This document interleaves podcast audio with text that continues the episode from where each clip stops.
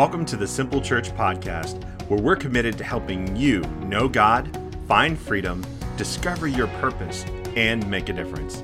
Let's get to today's message. Hey, what's up, everybody? My name is Aaron DeLong. I'm the lead pastor here at Simple Church. I want to take just a moment before we get into what we're doing today to say thank you for being here. However, you're with us today, either through our campus, Facebook, YouTube, or through our podcast or some other way. We're so glad that you're here today. You are part of our family, and uh, we're excited for the journey today. And uh, I, I, believe that God has something to say to each and every single one of us as we wrap up this series called Rolling with the Punches. Uh, in this series, we've been talking a little bit about uh, the fact that, that you can't control what happens to you in life.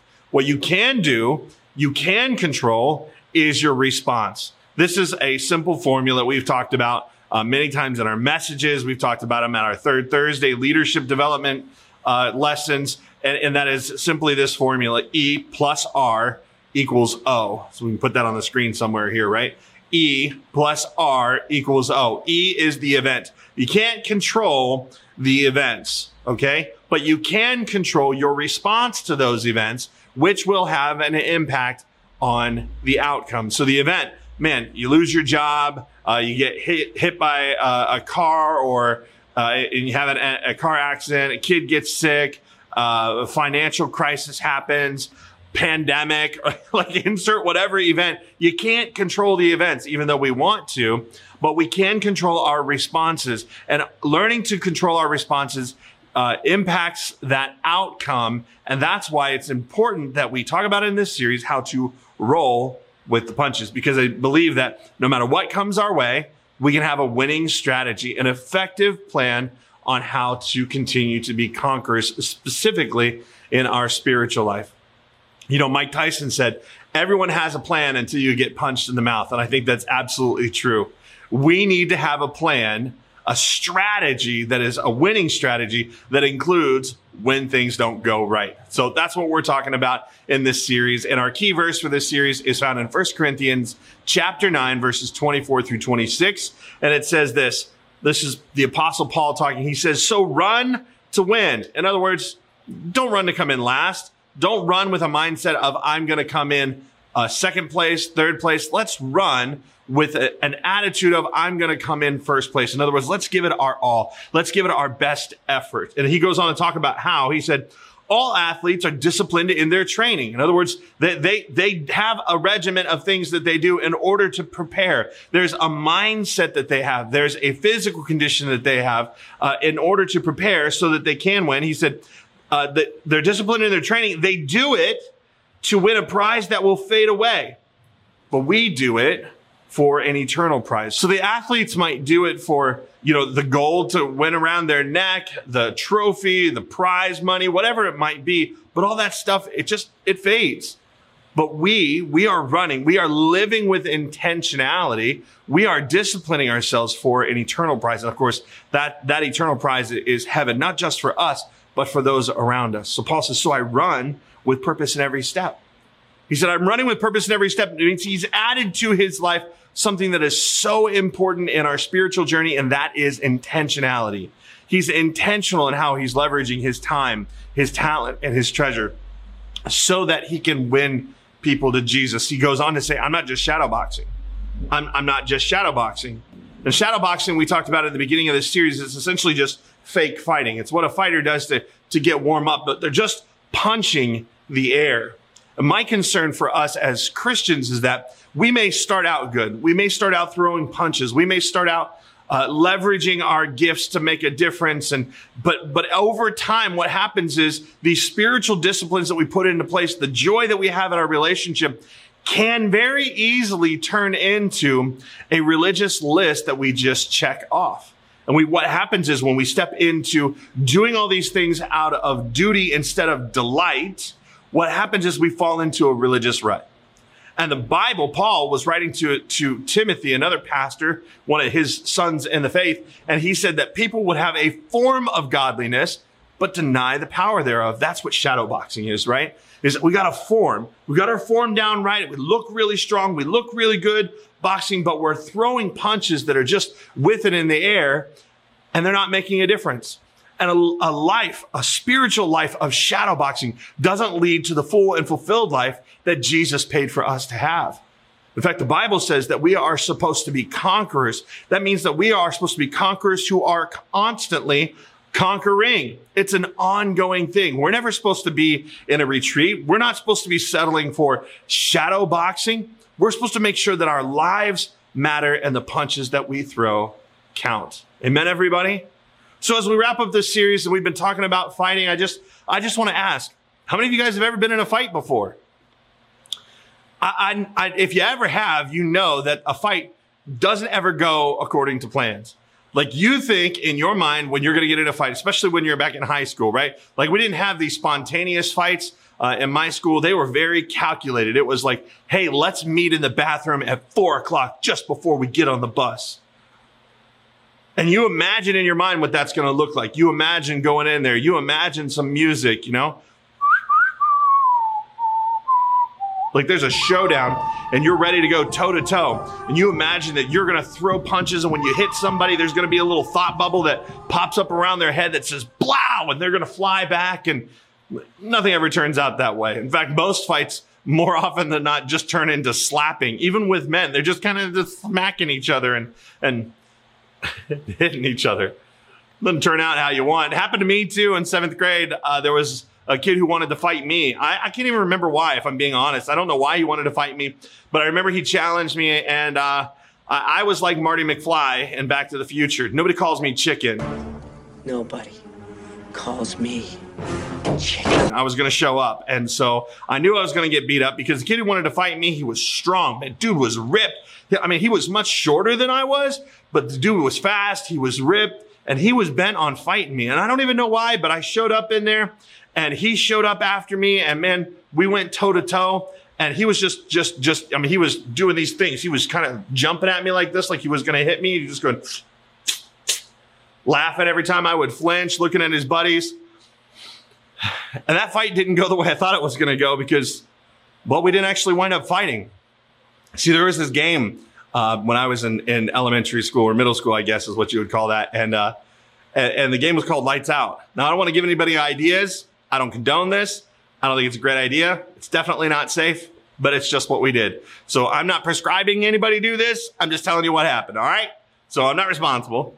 But uh, but lights out is where somebody would walk in the bathroom where a bunch of his buddies were, and they would flip out the lights, and then everybody would just start swinging and kicking. Didn't know who you were going to hit, didn't know what you were going to kick, but that's what happened. So me and this dude were going toe to toe, and he was swinging at me like he was just going to hit me, just teasing me. Next thing I know, somebody busts open the door and yells, lights out. Lights went out and it went pitch black. Let me tell you what I did. I hated lights out. I didn't want to play. So what I did was there was a wall full of urinals really close by and I knew where they were. And I ran to the urinal and I ducked underneath one. I'm not proud to say this. And as disgusting as this is, I clung to the bottom of the urinal for life until the lights came back on. Oddly enough, do you know what happened during that session of lights out? That kid who challenged me to fight got thrown through, literally thrown through the drywall in that bathroom, made a huge hole. All of a sudden they had this uh, impromptu closet that they could use for mop buckets and things like that. And, uh, and I'm not, I'm not sure how all that happened because the lights were out. When the lights came back on, I snuck out from underneath that toilet, washed my hands as fast as possible and went whistling to the bus stop like I had nothing to do with it. That, that thing did not go how I thought it was going to go. And that's how fights go for us sometimes. That's how life goes for us sometimes. It just doesn't go the way we think it should go.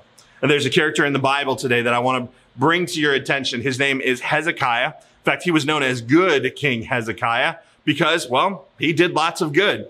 Uh, in fact, as a king, he led people back to God. They had walked far away from him. And so he had restored a lot of things uh, re- regarding the law and the temple and done wonderful things to turn pe- people's hearts back to God. And yet things still didn't go like he thought they would. So we're going to be in second Chronicles chapter 31, verse 21. This will just get us started. And it says, in everything that he undertook in the service of God's temple and in the obedience to the law and the commands, he sought his God and worked wholeheartedly. And so he prospered. So you would think that a person that does that for God, that does those things that I just described, would have everything going in his favor, like perpetually, continually, right? Eh, wrong. He may have had everything going for him for a season, but the next chapter reveals that things suddenly begin to change for good King Hezekiah. Let's look at chapter 32, verse 1. And it says, After all that Hezekiah had so faithfully done, sometimes I think we feel like that, right? God, I just moved to this side of town. And, and actually, this just happened to one of my friends. Just moved to this side of town to, to uproot and to change my life and to do some th- different things. And my place just flooded.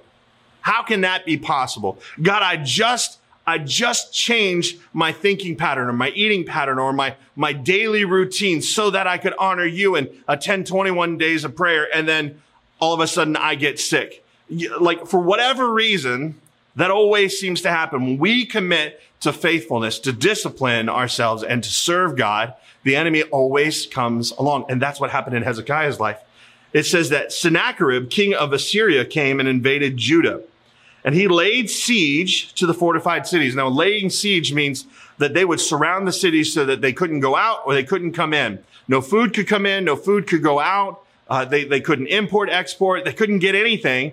And so, so what they would essentially do is choke them out. They would wind the people in these cities that, that were, that they laid siege to would typically wind up eating and drinking feces or urine in order to sustain themselves. Some of them even went so far as to uh, cook and eat their children in order to satisfy or to sustain themselves through a siege like this, depending on how long it lasted. And so the point was to make the people weak so that they could easily conquer them, right? And that's what it even says is they laid siege to the fortified cities. The fortified cities were difficult to get into because they had high walls, thinking to conquer them for himself.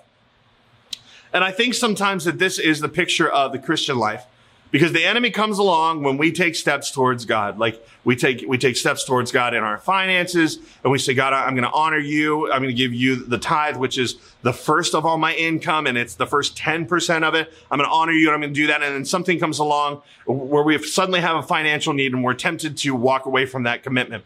Or in our marriage, we're tempted to give up or, or maybe even developing the habit of the pray of, of a time of prayer or reading the word or maybe, maybe you know, we were faithful to getting into a group and, and we're experiencing the life that comes from being in a grow group and, and it's just been easier to not do anything. And so we haven't even been looking to see, are there new groups forming? What, what's happening at the church? We don't even know. We've taken our focus off it or maybe, maybe we've even said, you know what? I'm going to do growth track. And we took steps one and two, but we didn't come back for steps three and four because something shook us off our path because that's what the enemy does. The enemy comes along each time to throw you off your commitment, to break you down and shake you from your spiritual disciplines. Now, I, I, know that there are some of you watching today. Your response to me talking about an enemy is, well, Aaron, I, I don't really believe in the devil. And, and that's okay. But understand that your disbelief doesn't limit his attempt to destroy you or eradicate his existence. He is real. And since he's real, the first part of any strategy to win against your enemy will be to, and if you're taking notes, write this down. If you're not taking notes, write this down anyway. Your first strategy will be to know your enemy. Know your enemy. Back to the story. Second Chronicles 32, 1 through 3. It says, when Hezekiah saw that Sennacherib had come, and that he intended to wage war against Jerusalem, he consulted with his officials and military staff. There's two things here that that uh, Hezekiah saw that for us uh, is really important. Will help us understand our enemy. First, he, he saw the enemy, and second, he understood his intentions. He knew the who and he knew the do. He knew the enemy. The enemy in this case for Hezekiah was Sennacherib. And he knew that what Sennacherib was known for was that he was a conqueror and that what he was coming to do was to destroy them. He was going to come and he was going to lay siege around their city and he was going to, to choke them out that way. And for you, I mean, you know that the enemy of your soul not only exists, you need to know that, but you also need to understand his intentions. So if you're a believer in God and the devil, that's great. But knowing why he exists and what he is going to do in your life is important as well. And Jesus told us that the enemy comes for three things to steal, to kill, and destroy. The enemy isn't here to be your friend, to party with you. He's not here for your betterment. He's not here for your assistance. He is here to destroy you, to steal from you, to kill you. Ephesians 6:12 tells us that for our struggle is not against flesh and blood. In other words, it's not about people. Sometimes people might be involved in our struggle, but ultimately it's not about people. It's about, or, but against the rulers, against the authorities, against the powers of this dark world, and against the spiritual forces of evil in the heavenly realms. People may be involved in the conflict, but the people that are involved in the conflict you're experiencing, they are being led by hurt because man, you got to know that people that are hurt, hurt people, hurt people. These people are being led by demonic influences. You say, are you saying people are possessed by the devil? Maybe, but more often than not, people are oppressed by the enemy. More often than not, people are influenced by ideologies that are harmful and bring, and bring uh, division instead of unity. Things that, that bring pain instead of healing. And so these people are being influenced by these ideologies. And what winds up happening is we think we're fighting people and we miss out on the spiritual battle. But we're really fighting, Paul says, is a spiritual battle, not a flesh and blood battle. And I think we forget that because we can't see the enemy. We can't touch the enemy. We can't taste the enemy. Oh, Don't know why we'd want to taste him. Either way, because the enemy is not tactile, because we are not able to use our senses with the enemy, we forget. And this is a dangerous, dangerous place to be. We don't perceive the enemy. And so what happens is we get lulled into letting our guard down. We forget he exists. We forget his intentions and therefore we forget his tactics. We are exposed to them. It's kind of like a frog in boiling water. I don't know if you've ever never tried to boil a frog before. I've never done this, but I know that it works that if you were to take a frog and toss it into boiling water, he jumps out because he can immediately sense that the water is hot. It's way hotter than his own body temperature. However, if you were to take a frog and put it into a pan and slowly turn the heat up, the frog will stay in the pan and allow itself ultimately to be cooked. And in that, in this metaphor, you and I, we're the frogs. Man, the enemy has utilized entertainment, the things we entertain ourselves with, whether that's through games or movies or shows or even the podcasts of the comedians that we listen to. Man, he is using those things to push his satanic agenda to break down the moral fiber of our families, to break down the unity of the church, and to break down everything that is healthy and whole in our lives. But he's not doing it by throwing us into boiling water. He has slowly, slowly turned the heat up on us and slowly and imperceptibly, we be, have begun to accept his agenda. Our morals have shifted according to the agenda of the world as a result. And because at every turn, we're being influenced and we simply don't realize it. You want to see the truth? Compare where culture was only 20 to 30 years ago in regards to what they could air on television, what could be aired on the radio, what we would entertain ourselves with, what we used to consider funny. We don't perceive the presence of, an, of the enemy. His work is ever so subtle. But know this, that he is out to steal, kill, and destroy. So we have to be careful. We have to be alert. We have to do like Haggai tells us. Haggai is a very small book in the Bible, three chapters, but he says six times, consider your ways, consider your ways, consider your ways. Consider your ways, consider your ways, consider your ways. That's six. There's a clarion call for us as Christ followers, especially in regard to our enemy, to consider our ways. I think we've gotten so busy asking if we could that we never stop to ask if we should. Is this what Jesus would be doing? What is, what is all this around me? Do we know our enemy? Do we know his ways? 1 Peter 5 8 tells us, be alert and so, and of sober mind. Your enemy, the devil, prowls around like a roaring lion looking for someone to devour. Now I want you to notice this, and this is kind of silly, but it's also important, is that the devil is a cat. There you go. If you've ever wondered whether cats are from hell and dogs are from heaven, there is your answer right there. So, point is, know your enemy. The devil's a cat. Okay, moving on. So, know your enemy. And the second thing in your strategy uh, for uh, to win is to know your weaknesses. Know your weaknesses. You know, it's not good enough for you just to know your enemy. You need to know his strategies against you. In other words, you need to understand your very weaknesses. How is the enemy gaining access to your life so that he can steal, kill, and destroy? Um, things within you there may there may be things that are raging within you that may even be dormant things like unforgiveness that may be giving the enemy an advantage into your life for hezekiah uh, it says this in second chronicles 32 uh, 2 through 3 he said he consulted with his officials and military staff about blocking off the water from the springs outside the city and they helped him they gathered a large group of people who blocked all the springs and the stream that flowed through the land.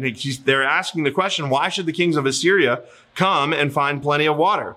So here's what they did was Hezekiah realized that, that what Sennacherib was going to come do is lay siege to them. And one of the things they wanted to do was identify their own weaknesses. Like what would help the enemy be here longer. And he's like, we've got all these wells outside of the city. And what we need to do is go fill them in with dirt so that when the enemy comes, he doesn't find a water source. So that way he won't be able to stay so long. He won't be able to build this encampment against us and last very long far away from a water source. They understood that. They decided to close as many gateways as possible to the way that their enemy uh, could have access to them. For us, this is the perfect metaphor for us. It means that, that, that what we need to do is start looking for the footholds. We need to start looking for the doorways that we're leaving unchecked. The, the, the, the doors that are unlocked for the enemy to easily mess with our lives. And, and we need to look at them through, through the eyes of brokenness, pain, and sin. These are choices that we're making to do things that are, are contrary to God's best for our life. Those are the things that leave the door open in our life because brokenness Man, brokenness causes us to misbehave, right? It causes us to have an attitude. It causes us to act uh, towards one another with distrust. Pain, pain causes us to push people away people that would, would readily come along and help us, people that would be good influencers in our life. We, because of pain in our lives, we will push people away. We don't want to tell them about what's going on with us. We don't want to tell them about how we're hurting because maybe somebody in leadership has hurt us before. Maybe somebody from a church has hurt us before. Maybe, maybe, maybe the offense we're holding on to is from a teacher or from a parent. And, and, and so we, we just push people away because of the pain that we're in, or maybe it's sin. You know, the choices that we make that are contrary to God's best for our life. You know, the sin comes with consequences that don't have anything to do with necessarily eternal ones. There are eternal consequences for our unrepentant sin. But there are also earthly consequences that come along with our sin. Not choosing God's best. And what those things do is they eliminate God's blessing and his and opportunities for our lives. And what happens is the enemy revels in these areas in our lives. He revels in these labels that we put on ourselves because of our brokenness and because of our pain and because of our sin. He revels in the identities that we have chosen for our lives that are not conformative to the image of Christ because our identity should only be found in Him. He revels in the issues in our lives, the, the areas that we've left unchecked. The truth is we all have issues. Each one of us is born into it. All of us come from a bloodline from Adam and Eve and they're the first ones that sin and all of us were born steeped in sin. There's nothing we could do about that. But I'm going to here to tell you that those issues left unchecked, the things that you were born into, whether that's a family situation or just your sin nature or some brokenness or pain as a result, whatever it might be, those areas left unchecked become areas of weaknesses for us. And Paul said this about our sin nature and his in Romans 7 verses 18 and 21 through 25. He said, nothing good lives in the part of me that is earthly and sinful. There's nothing good in there. He said, when I want to do good, evil is there with me. What a miserable man I am. Who will save me from this death? Because man, brokenness, pain, and sin, that's all it does. It leads to death, not just the eternal death, death to your relationships, death to your attitude, your opportunities, death to every area of your life. And he goes on to praise God and say, man, the answer is through Jesus.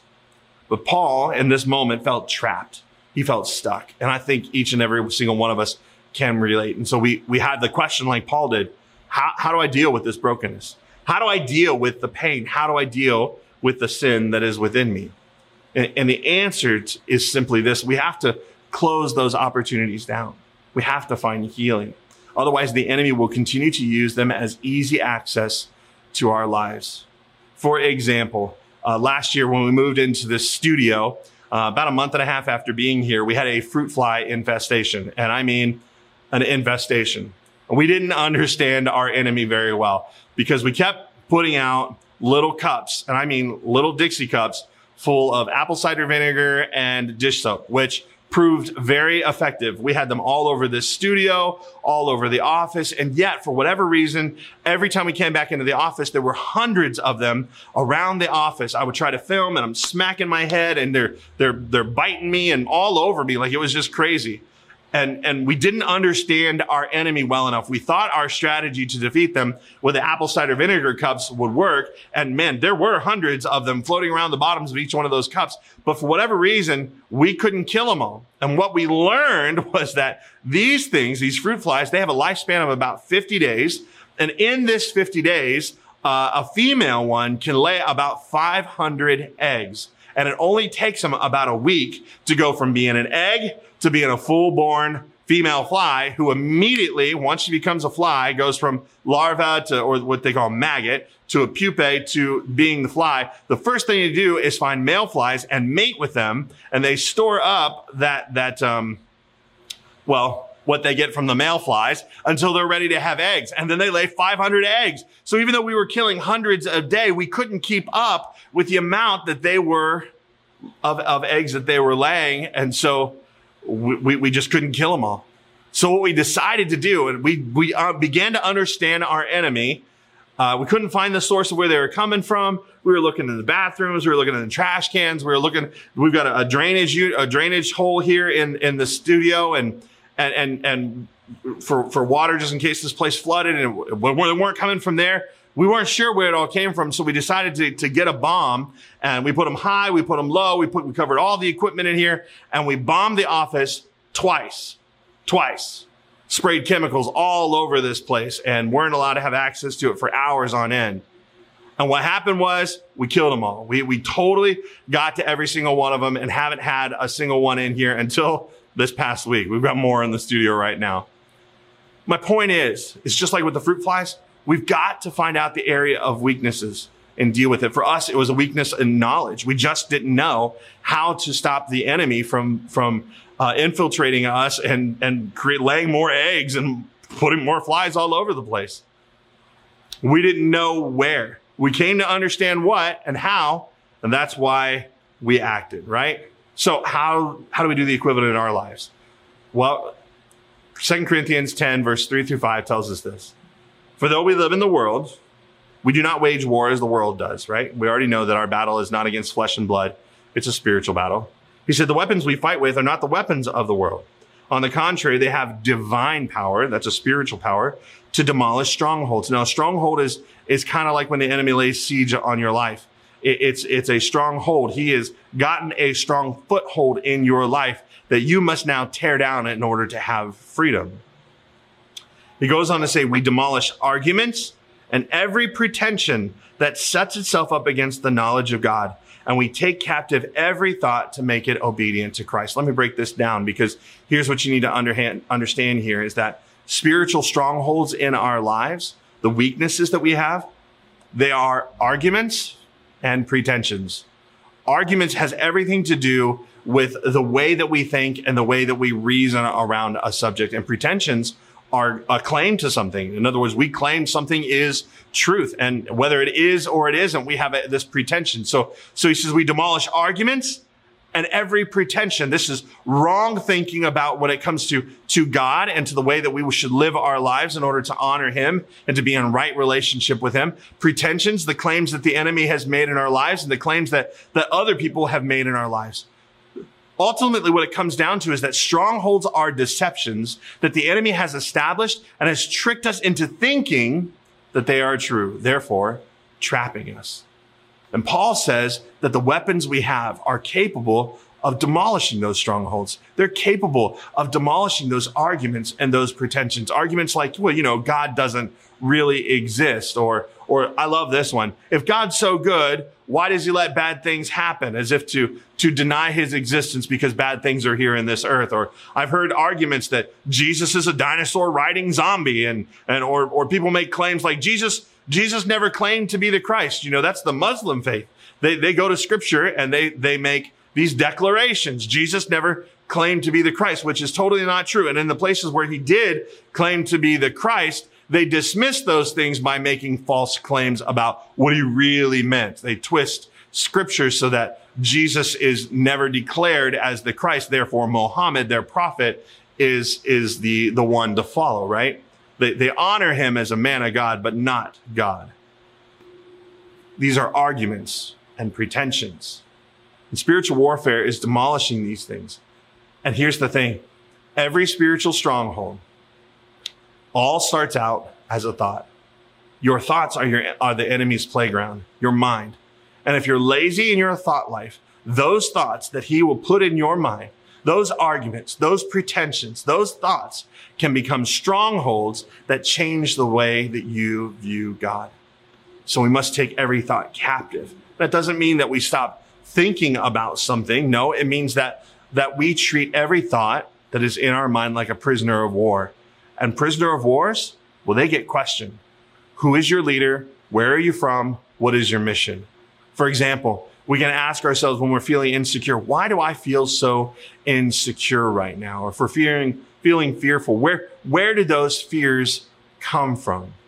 What is this desire that I have? Maybe it's a lustful desire. What is this desire rooted in? Or, or, or, what is the right desire for my life that I'm going about the wrong way of getting it? Right? We take those thoughts and we interrogate them. And then what we do is, is according to scripture, it says that we make it obedient to Christ, meaning we're going to look for the lies and we're going to flip them with the truth. Example uh, might be like, I may feel afraid, and in this moment, I can identify that and I go, where did that fear come from? Because God didn't give me a spirit of fear, but he gave me one of power, of love, and a disciplined mind. Or you might say, I'm feeling an urge to do something that I shouldn't. I'm tempted. But I know God wouldn't let me be tempted beyond what I can bear. He's faithful that with the temptation, he'll also provide a means to escape. That means all I need to do right now is start looking for the exit because God's given me an exit strategy.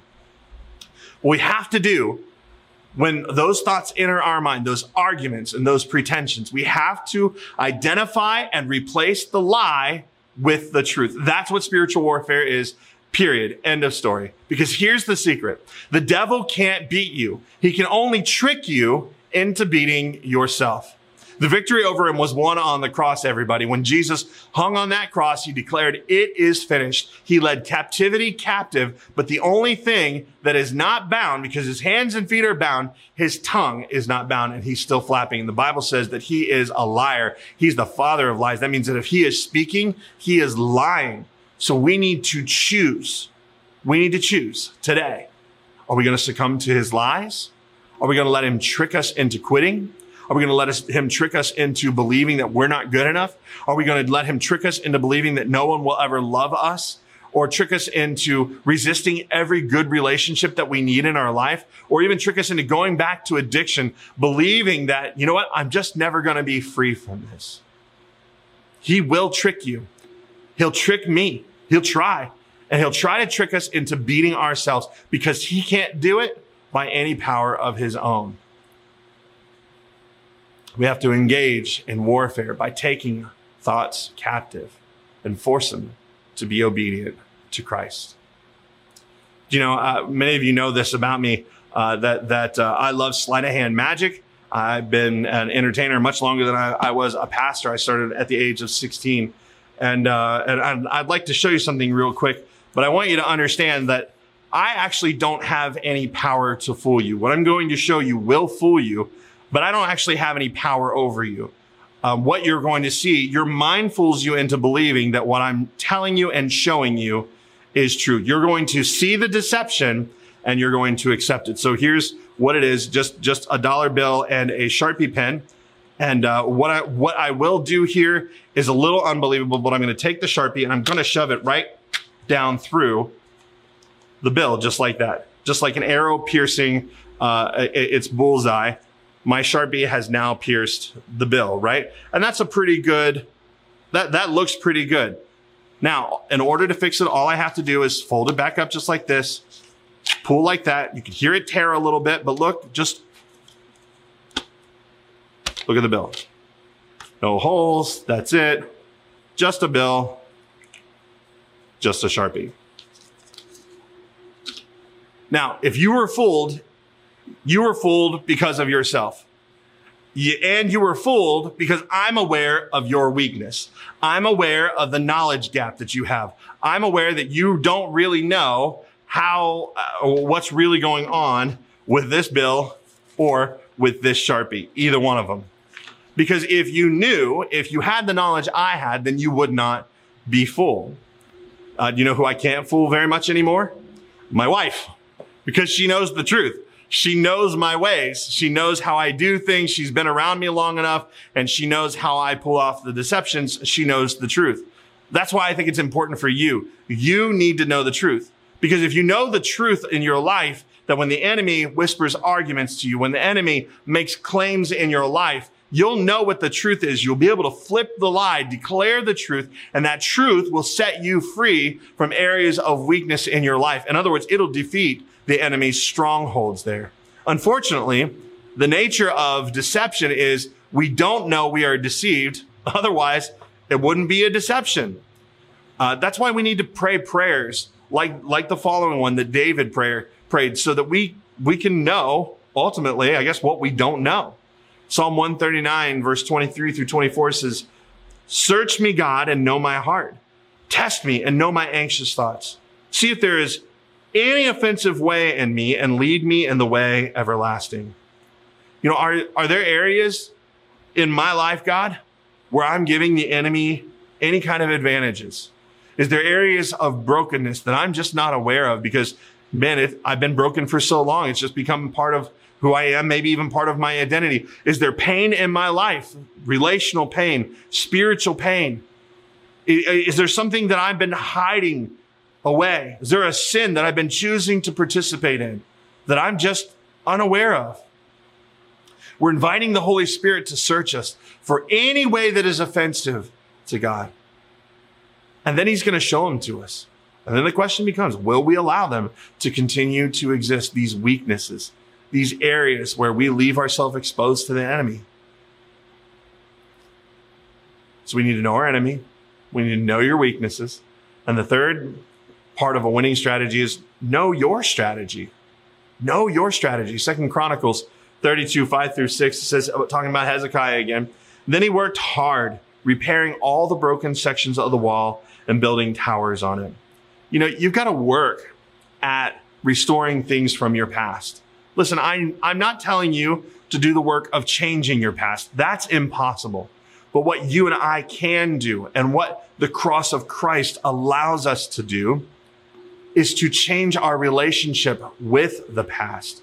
We don't have to let it rule us today or tomorrow.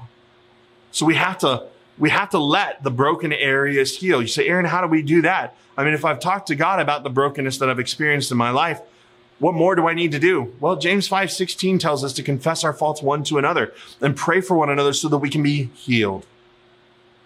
If you want those areas to be healed, you need to be vulnerable with somebody. You need to be open with somebody. Best way to do that is to get into a grow group. They are forming right now. In fact, they launch here in the next couple weeks. Uh, if I'm not mistaken, you should be able to see some groups today, uh, either this week or next week right now online and make a plan. Get in a group. Get into a place where you can know some people, where you can take the mask off and say, this is where I'm broken. And I promise you what you're going to find is people that will love you unconditionally and walk with you through that brokenness so that you can be healed. Next thing Hezekiah did was says that he built another wall outside that one and re- reinforced the terraces of the city of David. In other words, what he did was he created greater visibility for the, for the weaknesses outside of the walls. Uh, and, and what this would look like for us is accountability in relationships it's being open to having a relationship with someone who you give permission to, to, to call you out and say, Hey, you know, that's really not very honoring to God. That's not very honoring to yourself. It's not honoring to your spouse uh, whatever that might be, you give them permission to speak into your life and hold you accountable for following after Jesus, for walking this spiritual journey. You got to have watchtowers and extra walls. And then he said this in Second Chronicles, uh, verse five and six again. He also made large numbers of weapons and shields. You know, as Christ followers, we're not called to be on the defensive, just to hide behind our walls. No, you make weapons and shields because you're going to make some advancements, not because you're going to hide from the enemy. You're going to make some advancements and you're going to take the ground back from the enemy. You are going to be a moving forward troop. That's why you have weapons and shields. And for us as Christ followers, we have what's called the army of, or the armor, excuse me, of God. It's the helmet of salvation. It's the breastplate of righteousness. It's the belt of truth, the shield of faith, shoes of peace, and the sword of the spirit, which is God's word. And I want you to know that all of that armor that I just described to you, it covers the front side of your body because God never intended for the backside of your, of your being to be exposed as you retreated. He intended each and every single one of us to be part of an advancing army, not running away and hiding army. We're to be the advancing army of God. And in addition to these things, in addition to the, to the armor of God, God also put gifts in you, in each and every single one of us, that when you use them, when you surrender them to God and say, I'm going to use them to make a difference, man, that will help you take more enemy ground than ever before. You say, Aaron, I don't even know what those gifts are. Great. Fill out a digital connect card today. You'll find them in the description of the, the video today. And you can click that and say, I want to go to growth track. I want to get involved and we'll get you involved. Growth track has a simple, easy process for you to discover why you're here, how you're wired and the purpose God has planned for your life. We'll help you find a way to make a difference so that you can take back enemy ground. So if you're going to win the battle, you must get active and engaged. And I'm just telling you, for many of you, I'm, I, I'm, I've been saying it week after week. This pan, during this pandemic, you've slipped. Man, they say the national averages for people that have returned to church are somewhere around 40%. And that's not even people who, people are vaccinated. You're, you're traveling. You're going a lot to lots of different places. You're going to sporting events. You're going back to concerts where you've not returned to for whatever reason is to church. It is time to get active and engaged in making a difference, to be active and engaged in spiritual warfare and taking back the enemy's ground. It's time to get back into a group. It's time to rejoin a team. It's time for you to be part of what God is doing, not only in your life, but in the life of this community, rescuing people from the fires of hell. And it's time. I'm just going to say it like it is. It's time to repent. Repentance isn't a bad thing. It's an opportunity to turn back and it's the goodness of God that leads us to repentance. And so I am calling you today to repent, to turn back to the healthy strategies that were in your life. And watch this. Here's the last thing that Hezekiah did. Verse six says he appointed military officers over the people and assembled them before him in the square at the city gate. Hezekiah appoints leaders over the people. And this is such a wise thing to do. And you need to understand that God has done the same thing for you as well. He's given you leaders, people that you need to choose to submit to as a spiritual authority in your life. This can be pastors like me. Hi. This be your grow group leaders, people that care for you, people that are willing to speak truth to your life. That's why I'm convinced more than ever that you need a church. Doesn't have to be simple church, but you need a spiritual covering, covering, a spiritual authority, a church and a pastor and some leaders to walk with you on your spiritual journey. You were not meant to do it alone. You need someone in your life that is leading you on your spiritual journey. And, and you got to know what that strategy is.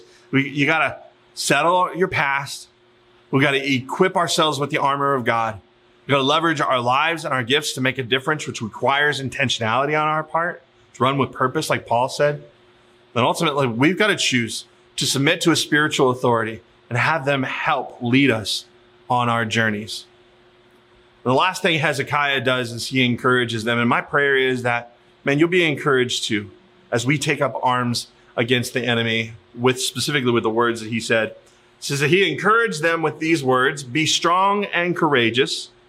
Do not be afraid or discouraged. I like that he's telling them, don't do these things. Don't be, be afraid or discouraged. That means that it's a choice. We have a choice to live a life of fear, to live a life of discouragement.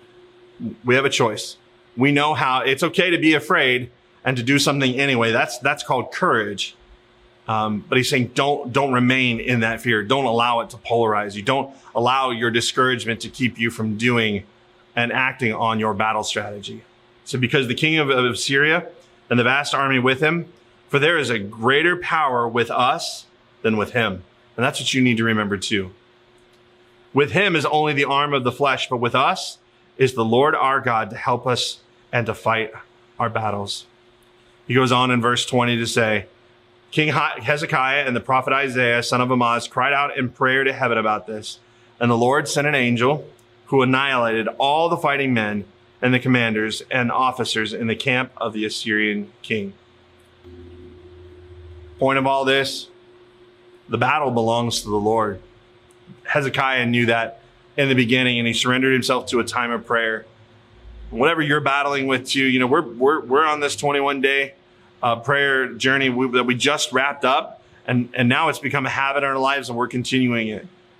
And you need to take whatever it is that, that you're struggling with, whatever that brokenness is, whatever that pain is, whatever that sin is, lay it before God. Ask him to help you with it.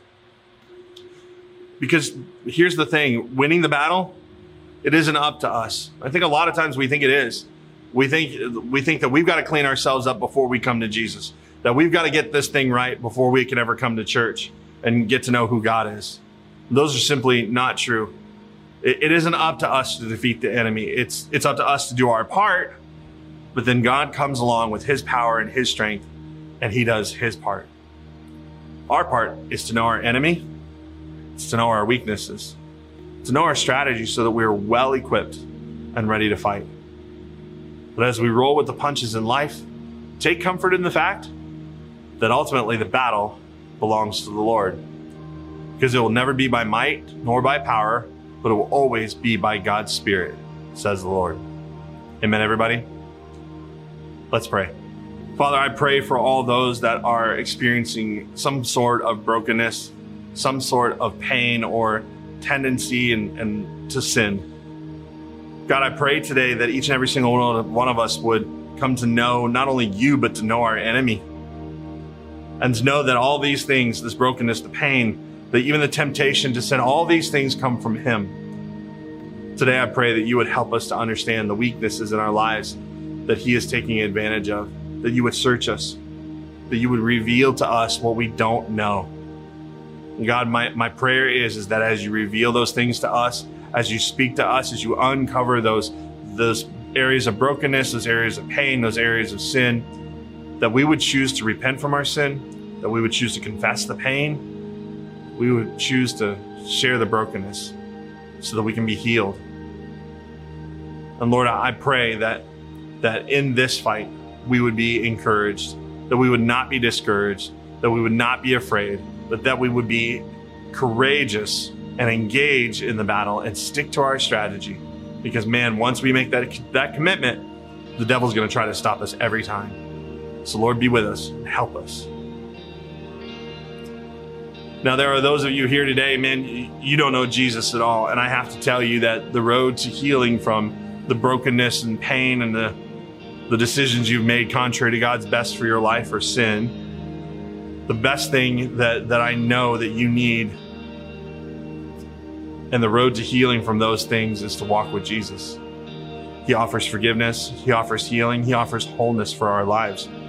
In fact, He offers a life like no other. He promises us, He said, I came so that you would have a full and fulfilled life. I came so that you'd have freedom. He came so that you could know God today through Him. And so if you're ready, if you're ready to to not only have those areas of your life dealt with, to be forgiven, to be given eternity in heaven, but to begin to understand your purpose and why you're, why you're here and help others experience the same. Man, that, that's what we're here for. That, that's what this church exists for. Reach people far from God and help them follow Jesus step by step. So if you're ready, if you're ready to have a relationship with God through Jesus, I'm going to pray this prayer and I encourage you to pray these words. Say, Jesus, I need you. Come into my life and forgive me of my sins. Heal every area of brokenness. Heal every pain and take it from my heart, Lord. use it for your purpose and your glory. Fill me with your spirit. Show me how to live for you and teach me how to tell others about you. Thank you, Jesus. Amen. Man, if you prayed that prayer today, all of heaven is having a party, and so are we here at Simple Church. We celebrate with you, and we encourage you in this moment of you taking the best step you could have ever taken in this moment and in your life is to take uh, the next best step, and that is to fill out a connection card. Again, the link for the connection card is found in the description of the video, or if you're in our online campus, it says Digital Connect Card. But if you'll click on that and fill that out, say, I said yes to Jesus today, we want to help you on your next steps because we don't believe you're supposed to do it alone. That's why we're here. And so we would love to join you in that journey. Let us know you made that commitment today. Amen, everybody. Well, as we wrap up our service today and this series, I want to give an opportunity for you to give. I'm thankful again for your faithfulness. All the ways to give are here on the screen. You can give digitally or through mailing it in right now, as we're not meeting in person, but once a month. Uh, know that that is hopefully uh, coming to an end. We'll be able to meet again every Sunday in our own building. Continue to pray for us uh, in that endeavor. But uh, one one story I do want to share with you is uh, recently we had an opportunity. Uh, we we give funds or a percentage of every dollar that comes in every month away to missionaries, and one of the missionaries we've committed a certain amount of money to is uh, Kenji and Sierra. Uh, and they are the Chi Alpha directors. They're missionaries essentially to the Ohio State University, and uh, they they got started right before COVID hit, and once COVID hit, they got shut down, and so they've they've been faithful, uh, faithful to love and to serve the students on that campus, and they've continued to reach people. But now they're finally able to meet. the clubs are opening back up, and they're finally able to meet, and they got a space and they got a date and time, and so they're going to be able to meet. Uh, at, at, eight o'clock in an eve on one of the evenings here during the week and uh, they needed a miracle. They needed eight thousand uh, dollars in order to be able to uh, purchase all the sound equipment and everything that they needed to be able to fill that space and preach the gospel to the students on the campus of the Ohio State University and Simple Church. Not only did our monthly donation go to help that, but we were able to uh, use some of the funds that we had set aside for when opportunities like this arise up. And we wrote them a check, and they had everything they needed and more uh, within just a few days of putting out the ask. And so I just want to say thank you so much for your faithfulness in giving. Your giving is not just making a difference here at our church. Man, we are pulling students out of the fires of hell down on the OSU campus. And when you get to heaven someday, God is going to say, Thank you for your giving. Those students will come up to you and say, Thank you for giving to the Lord. We appreciate your faithfulness. Thank you, thank you, thank you so much. You are part of miracles that, man, you may never even meet those people here on this earth or get to know their stories, but someday you will in heaven. So with that, I say I love you guys so much. Join us back here next week as we are uh, going to roll through Vision Sunday. We're going to celebrate some of the things we've done this year. We're going to talk to you about what I feel God has laid out for us for the rest of the year, knowing that a lot of that is, of course, uh, tentative based on where we are going to be at in a building and, and how things are going there. But I love you guys so much. Tune in next Sunday. God bless you.